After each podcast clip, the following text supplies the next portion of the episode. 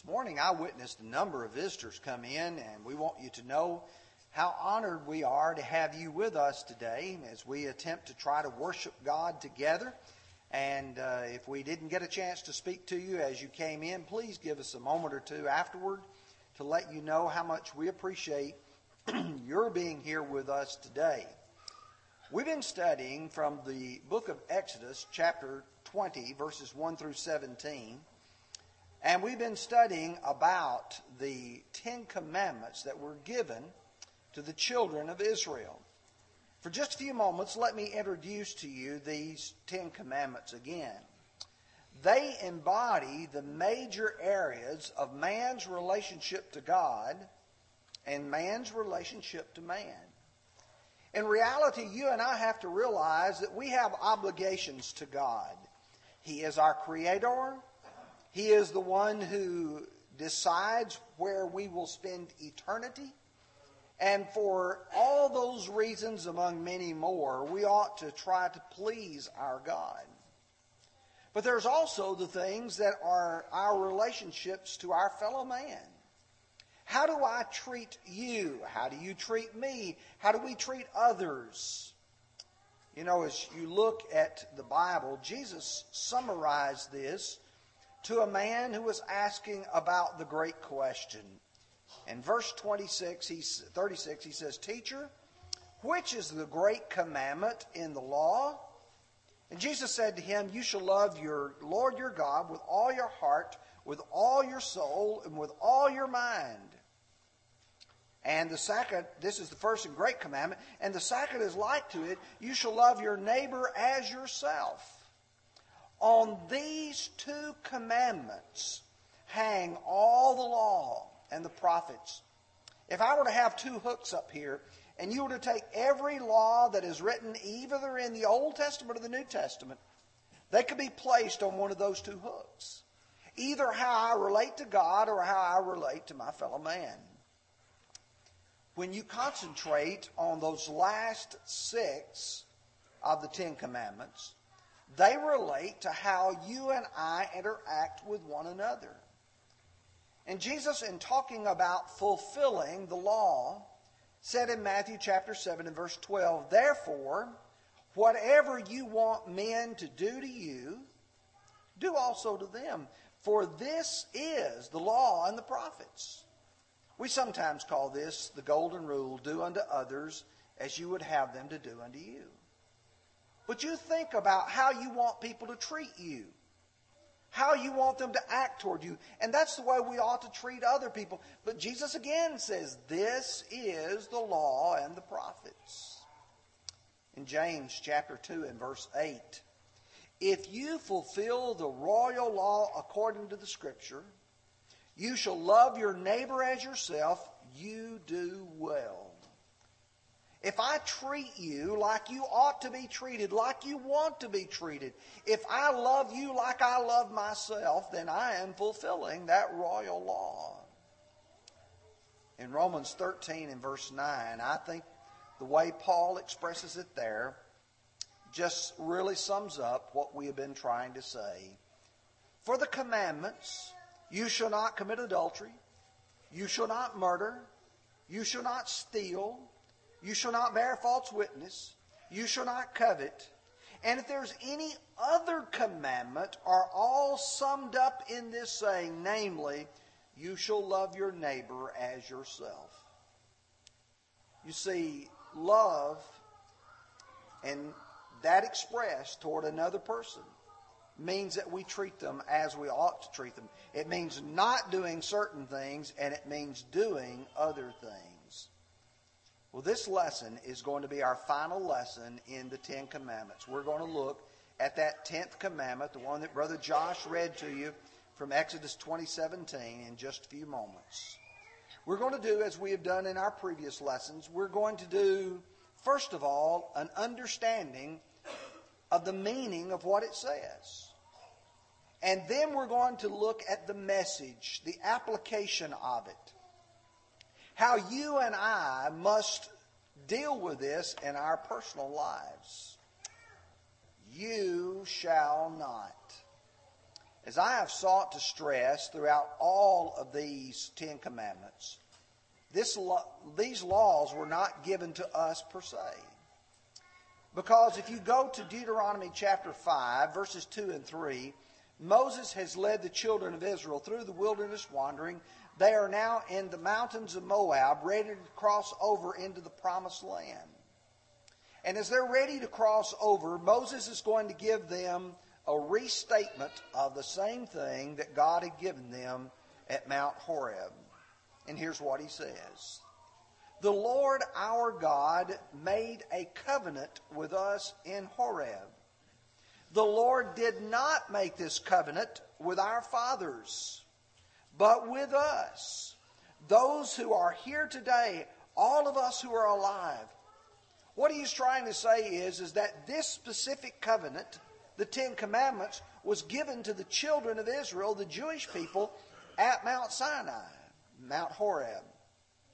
It wasn't given to those before, nor is it given to other races. And someone says, well, then why are we studying this? It's because these commandments have been repeated in the New Testament as we will observe. But understand, as we look through the Ten Commandments, these were given to the children of Israel. You shall not. That's a prohibition, something you're not supposed to do. In God's laws, there are positive ones. These are things you must do. And then there are negative laws, things that you must not do. Covet. We don't use the word covet very frequently in our language today In fact, we use some synonyms, but we rarely use that word. One of the best definitions I found was in the Word Biblical Commentary. And Mr. Durham said it means desire, yearn for, covet, lust after someone or something, specifically for one's use or gratification. In other words, it's all about what I want out of something or I want out of someone. And it is that burning desire. For just a few moments, and I don't intend to belabor this, I just want to mention it basically. That there are three Hebrew words and four Greek words that are used that are all translated covet in our Bibles, and our translations. Each one of them has a little subtle meaning, a little bit different from the other, but they're all related. And if you take the Hebrew words and put them together, you come out with the words meaning unjust gain and desire. Unjust in the sense it's not something that I'm supposed to have. There's some things that I have a right to. There are other things that I do not have a right to. When you look at the term covet in the Old Testament usage, it frequently refers to that which I'm not supposed to have. And yet it is something that I may desire, something that I want. When you come to the New Testament Greek words, they mean greediness, lust, jealousy, desire. Greediness is this desire for more things. Obviously, understand lust is that attraction. Jealousy means I want to take it away from you so that I can have it. And then the word desire again. Let me illustrate it to you, I think, in two verses which bring the point out I'm trying to make. In Genesis 2 and verse 9, Eve is in the Garden of Eden along with Adam. And we learn in chapter 2, verse 9, and out of the ground the Lord God made every tree that is pleasant to the sight and good for food. The tree of the life was also in the midst of the garden, and the tree of the knowledge of good and evil. Notice this idea pleasant to the sight. That's one of those words. Something that is desirable, something that you want. You get to chapter 3 and verse 6, looking at Mother Eve. So when the woman saw the tree was good for food, that it was pleasant to the eyes and a tree desirable to make one wise. That word desirable is another emphasis of that. Here was a tree to which she had no right to. Yet she saw it, she wanted it, she desired it. In fact, there was a reason why she desired it. She thought, if I get that fruit, I'll be like God. I'll know good and evil. You realize that when you covet things, you're looking for things that you ought not to have, and you have that burning desire for them. Then your neighbors. And what Moses will reflect is God's word as he enumerates several things that you and I might would want. You shall not covet your neighbor's house, the structure in which he lives. I can visualize a fellow seeing the tent of someone else. Maybe his tent is starting to grow old and maybe is having to be patched here and there. And here's your neighbor down the way, and he has got a new tent made out of new animal skins. And you say, Oh, I, I wish I had his house.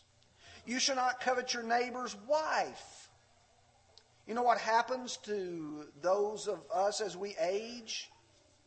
Gravity begins to take effect. The law of second, the second law of thermodynamics starts taking effect. Everything's wearing out. We get old. We don't have the bodies that we once had when we were teenagers, when we were young adults. Everything begins to feel old. And you know what happens to many people? They look and they see a younger woman or a younger man and they'd say, you know what? That looks more pleasurable to me and I think I would like to have that. You shall not covet your neighbor's servants, men servant, maid servants. We all know there's some employees that are better than others. You know, there's some who go out there and they work real hard. By the time they get there, they've got such positive attitudes. And you all know that there's some who are, let's just be honest, lazy. Don't want to work, just want to be paid. Here's a man and he sees a fellow, he's got a really diligent servant. Well, I sure wish I had that servant. His animals, his ox that he plows with, his donkey that he rides. I sure wish I had his donkey. I sure wish he, I had his Mustang. Sure wish I had his Cadillac. Or anything else that's your neighbor's anything that belongs to Him. And then, of course, I would refer you back to what we studied last week as we talked about bearing false witness against one's neighbor. And who is my neighbor? Was the question that was asked of our Lord. Well, the time we have left, what I'd like to do now is to break this down and start looking at it from our own perspective. And let's start asking ourselves the question do we allow ourselves to covet things that we should not be coveting? And can I see an application of this in my life? Well, let me point out there's many areas where one can see examples of coveting. And what I want to do is sort of use the Lord's outline as he found in Exodus 17. And let's talk about, first of all, coveting property. Let's talk about Joshua chapter 7 and verse 21. If you want to turn there, while you're turning there, I'll give you the background of it. God had led the children of Israel under the leadership of Joshua into the promised land. The first city that they encountered was the city of Jericho, a very powerful, very uh, you know important city, a walled city. And if you'll remember, God told them that they were to march around the city one time for six days, and on the seventh day, we would march around it seven times, and the walls of that city would fall. But now, you may not remember that God gave them instructions by saying, That city is devoted to me, it belongs to me. Just like the first fruits belong to God. This is the first city to be conquered, and God says, You don't take any spoil, you don't take any booty, it's all mine. One fellow didn't listen. You get to chapter 7 and verse 21. They've gone to the city of Ai and they have been defeated. And Joshua is saying, God, what's going on? You know, we conquered Jericho, this little old bitty small town. Why couldn't we conquer? God said, There's sin in the camp. Well, let's look at Achan. When I saw among the spoils a beautiful Babylonian garment, 200 shekels of silver, a wedge of gold weighing 50 shekels, I coveted them and took them. And there they are, hidden in the earth in the midst of my tent with the silver under it. Do you see the coveting that took place? It was the desire that when Achan was going about Jericho, and rather than leaving it for God as he was instructed to do, he said, I want that. I coveted that. That garment, that silver, that gold, I wanted it. Doesn't belong to you. It's not yours, it's God's, but he took it anyway. That's what coveting is. It's that desire for something that belongs to someone else. Oh, how many times could you look throughout the prophets and see what was going on? He said in Micah 5, uh, 2 and verse 2 they coveted the fields and take them by violence, also the houses, and seize them. So they oppress a man in his house, a man in his inheritance. Here's a person who has the ability to go and take something from somebody. And he does. In Habakkuk chapter 2 and verse 9 Woe to him who covets evil gain for his house, that he may set his nest on high, that he may be delivered from the power of disaster. You see, there's some people who have this idea that if I get more and I get more and I get more, that I am somehow not subject to disaster. And Habakkuk says, no, that's not correct. Do you remember in 1 Samuel 15? God had sent Saul to utterly destroy the Amalekites. You know what the word utterly destroy means? That means everything. But rather than doing what God told them to do, they brought back the king, they brought back the best of the flocks, they brought back the best of everything that they thought was worth something. But if it, anything was worthless, that they destroyed. And when Samuel was brought in to rebuke Saul, we all remember about what he says. You know, how come you brought back King Agag and what's the lowing of the oxen that I hear? When you get down to verse 19, why then did you not obey the voice of the Lord? Why did you swoop down on the spoil and do evil in the sight of the Lord? It's because you looked at what was there and you thought, hey, it's worth taking. Sometimes in people's minds, this desire for things overwhelms them. Listen to Luke 12, verse 15.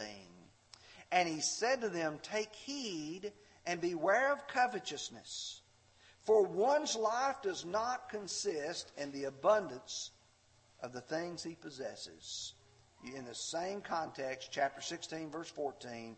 Now the Pharisees, who were lovers of money, also heard these things, and they derided him. Whenever Jesus talked about, don't love things, don't love things, don't love money, and they said, What are you talking about? What are you talking about? But you have to realize also there are people who covet people. Not just possessions, but people. We all know about Job. Job was a good man. Job was a man who loved God and wanted to serve God, and yet Job had a really, really hard time in life. And Job tried to tell his friends how hard he had worked about being innocent and righteous before God. And he said in chapter 31, verse 1 I have made a covenant with my eyes. Why then should I look upon a young woman? if I've already made a decision in my mind, I'm not going to lust after young women. He said, then why would I look at one? You go to cha- verse 9 of that same chapter. If my heart has been enticed by a woman, or if I have lurked at my neighbor's door, you know this idea of lurking? Here's someone, we would call it today stalking. Here's someone who's watching his neighbor's wife. He's looking for an opportunity because of the desire that's there in his heart. Matthew 5:28 I say to you that whoever looks on a woman to lust for her has already committed adultery with her in his heart. In Proverbs chapter 5 verses 15 through 20 Solomon uses some rather in my opinion graphic language to describe the love between a husband and a wife. And what he says in verse 20 is, For why should you, my son, be enraptured by an immoral woman and be embraced in the arms of a seductress? Don't look at these other people and desire them. Don't let that because they don't belong to you, nor do you belong to them. Let me point out to you that greed, lust, and coveting can become addictive. This idea that I want something, and I, if I get that, and then I've got to have something else, and I want this, I've got to, it becomes an obsession. Let me illustrate that to you. Solomon understood that very well. Solomon had more possessions, more people than perhaps anyone before or after him. In Ecclesiastes 5, verses 10 and 11, he who loves silver will not be satisfied with silver, nor he who loves abundance with increase. This also is vanity. When goods increase, they increase who eat them. So what profit have the owners except to see them with their eyes? Okay, if you need this much, and then you have now acquired this much, and it still only takes this much to sustain you in life, what benefit is the rest of that? He said, just to see with your eyes. That's the only value it has to you. Chapter 4, verse 8. There's one alone without companion. He has neither son nor brother, yet there is no end to his labors, nor is his eye satisfied with riches. But he never asks, For whom do I toil and deprive myself of good? This also is vanity and misfortune. Here's a person who does not have anybody to leave it all to. But what does he do? He keeps working hard. Why? Just to have more.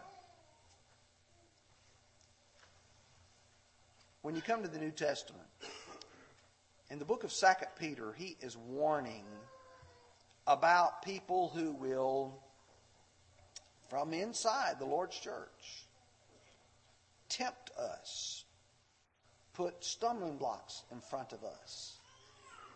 And he's warning about getting into a habit, getting into a pattern that is self destructive. Here's the way he puts it having eyes full of adultery, and that cannot cease from sin, enticing unstable souls they have their hearts trained in covetous practices and are accursed children. Notice they have their heart trained in covetous practices. They've allowed themselves to do this over and over and over again to the point where now it seems like that's normal, that's natural. He describes them having eyes full of adultery. That is, they're constantly looking for opportunities. In fact, to the degree now, he says they cannot cease from sin. Do you believe that you can practice something so long that it gets to the point where you don't even notice it? It doesn't, there's no conscience bothering you anymore? Yes, you can. And when you get to that point, you can't repent because your heart has become so hardened. He says you don't allow yourself to get there. Well, I think there's a, an important place in this lesson to say, well, if I think it's maybe creeping into my life, how can I overcome it? What can I do to try to not be a covetous person? Well, the first thing I'd suggest to you is learn not to measure people by their possessions. And I'm going to tell you, in our society and in our country, that's very hard to do. Because we ask the question, what is a man worth? And quite frequently, our answer is that man is worth a lot, and we're only thinking about what kind of money he has. But let me point out to you in the Bible, that is not the measure of a man. Going back to Luke 12 15, Jesus said, Take heed and beware of covetousness, for one's life does not consist in the abundance of the things he possesses. You cannot measure a man and say, he's got this much money in the bank, he's got this many pieces of property, and somehow say that makes him wealthy. I'll give you two illustrations. Revelation chapter 2, verse 9, to the church at Smyrna, he said, I know your works, your tribulation, and poverty. But then parenthetically, he says, But you are rich. I have seen poor people who had just enough food for the day, had a smile on their face and joy in their hearts because they knew what things were really worth. And I have seen wealthy people who thought they had everything they needed miserable with this life. Which brings me to chapter 3 and verse 17 and 18, writing to the church at Laodicea. Because you say, I am rich, and have become wealthy, and have need of nothing, and do not know that you are wretched, miserable, poor, poor, blind, and naked. I counsel of you to buy of me gold refined by fire, that you may be rich, and white garments, that you may be clothed, that the shame of your nakedness not be revealed, and anoint your eyes with eye salve, that you may see. He's saying, You are not looking at things properly.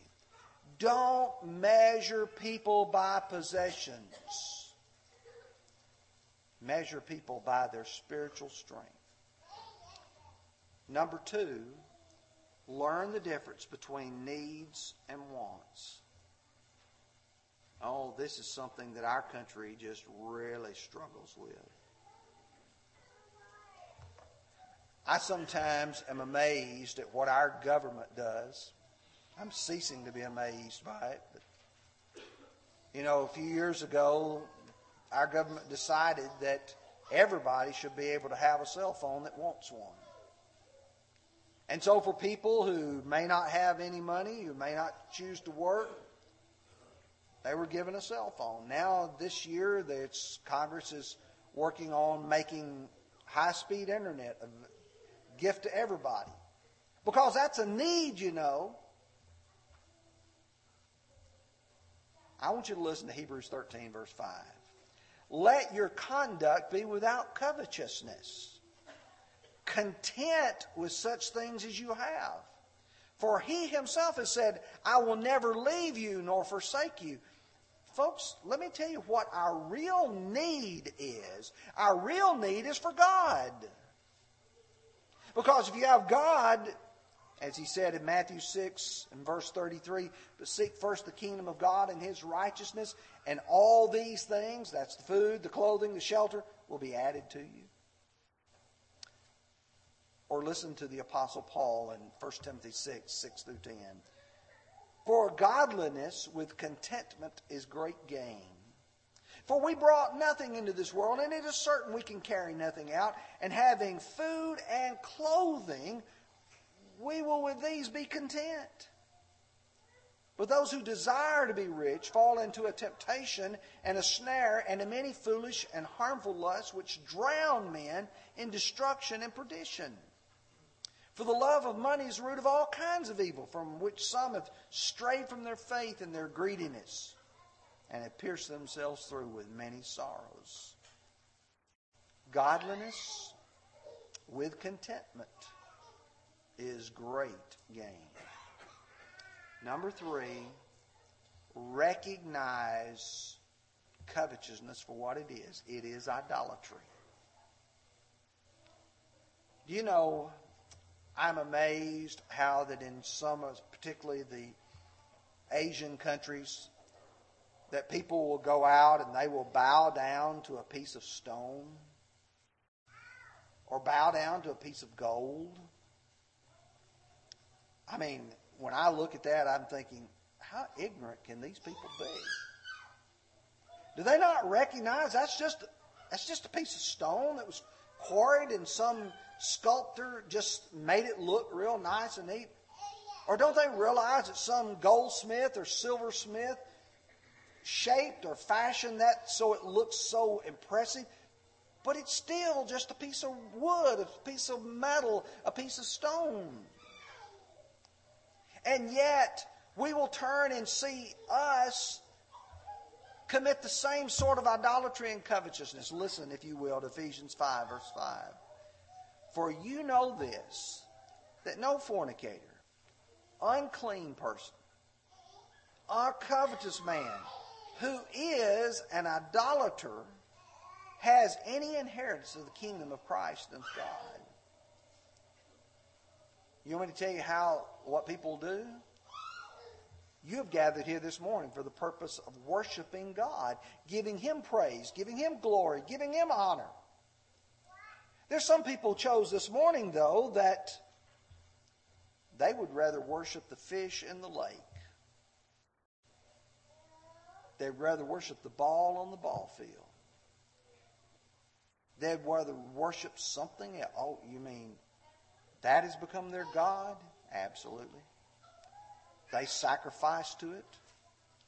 They give thousands of dollars to it. Yeah, it's become an idol to them. Deuteronomy 7:25 You shall not or you shall burn carved images of their gods with fire. You shall not covet the silver or the gold that is on them, nor take it for yourselves, lest you be snared by it for it is an abomination to the Lord your God. He said, Don't allow these things to become idols and snares to you.